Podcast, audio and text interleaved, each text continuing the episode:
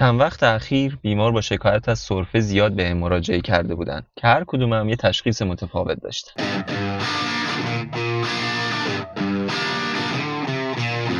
سلام خوش آمدید به پادکست مدکیو پادکستی که در اون ما در هر اپیزود به طور خلاصه به بررسی و مرور کیس های شایی که ممکنه در طول روز با اون سر کار داشته باشیم می‌پردازیم اپیزود سوم آس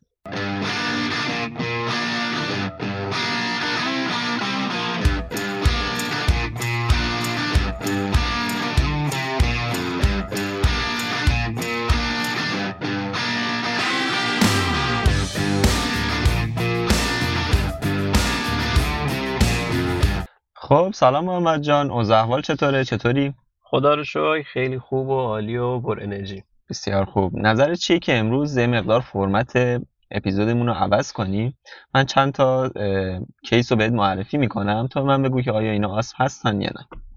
خیلی عالی آسم یه بیماری مزمن التهابی ریه هست. که به صورت برگشت پذیر می‌تونه باعث تنگی نفس، سرفه و wheezing بشه.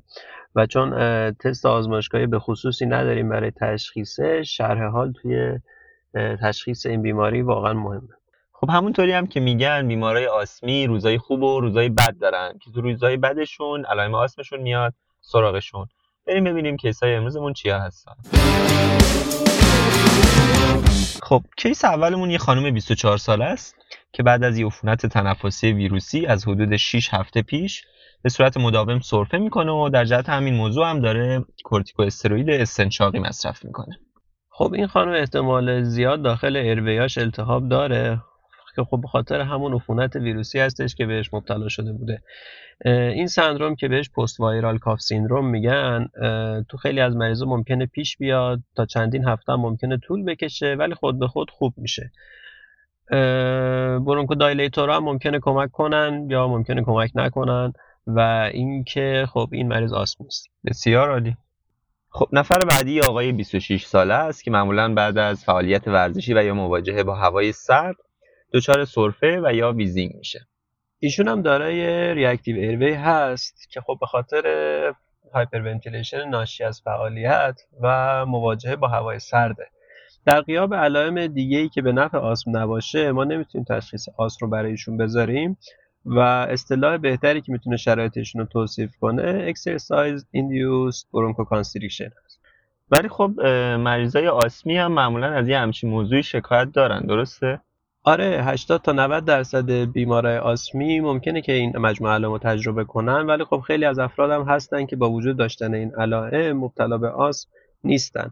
استفاده از bronchodilator 15 دقیقه قبل از فعالیت می‌تونه به این افراد کمک خیلی زیادی کنه و خب تشخیصمون برای این فرد آسم نیست. بسیار عالی.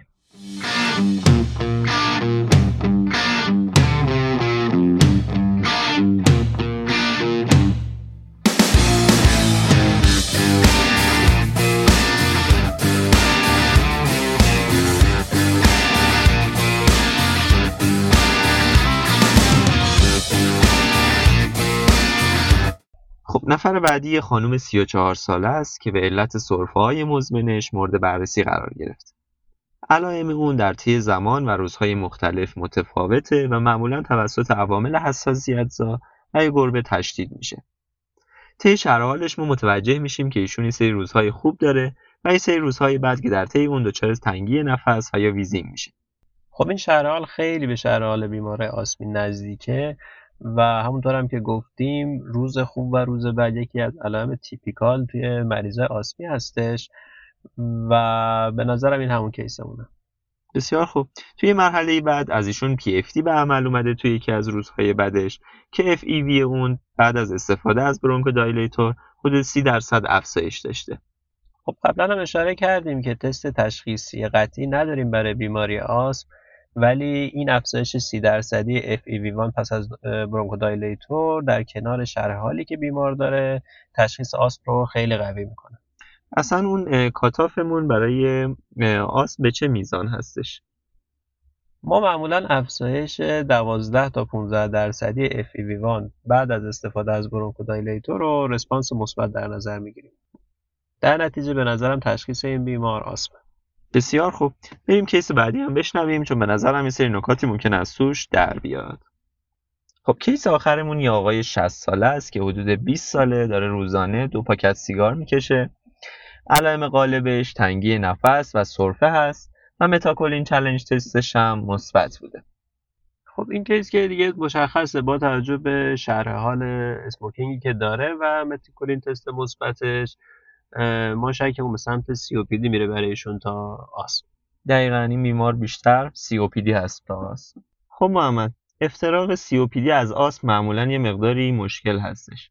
بیا با هم یه مقدار تفاوت این دوتا رو با هم مرور کنیم. آره فکر خوبیه. توی بیماره آسمی معمولا اولین تشخیص توی سن پایینتر گذاشته میشه و ممکنه که smoker باشن یا نباشن براشون تعیین کننده نیست. خب در مقابل مریضای COPD معمولا smoker هستن. و توی سنین middle age به بالا تشخیص داده میشن. ما معمولا توی این بیمارا chronic productive cough رو می‌بینیم. تنگی نفسشون معمولا ثابت و persistent هست. علائمشون توی روزهای متفاوت تفاوت خیلی فاحشی نداره و علائمشون توی شب معمولا بیدارشون نمی‌کنه. ولی سرفه ها توی بیمار آسمی کمتر پیش میاد که خلطی باشن ولی این یه امر شایعه که شب از خواب بیدارشون کنه. از طرف دیگه تنگی نفس و سرفه های آسمی معمولا روز به روز تفاوت می‌کنه و همینه که ما میگیم بیمار آسمی روزای خوب و روزای بد دارن. FEV1 توی بیمارای COPD معمولا بعد از دارو درمانی به حالت نرمال بر نمیگرده در صورتی که در مقابل توی بیمارای آسمی معمولا این مورد رو می‌بینیم.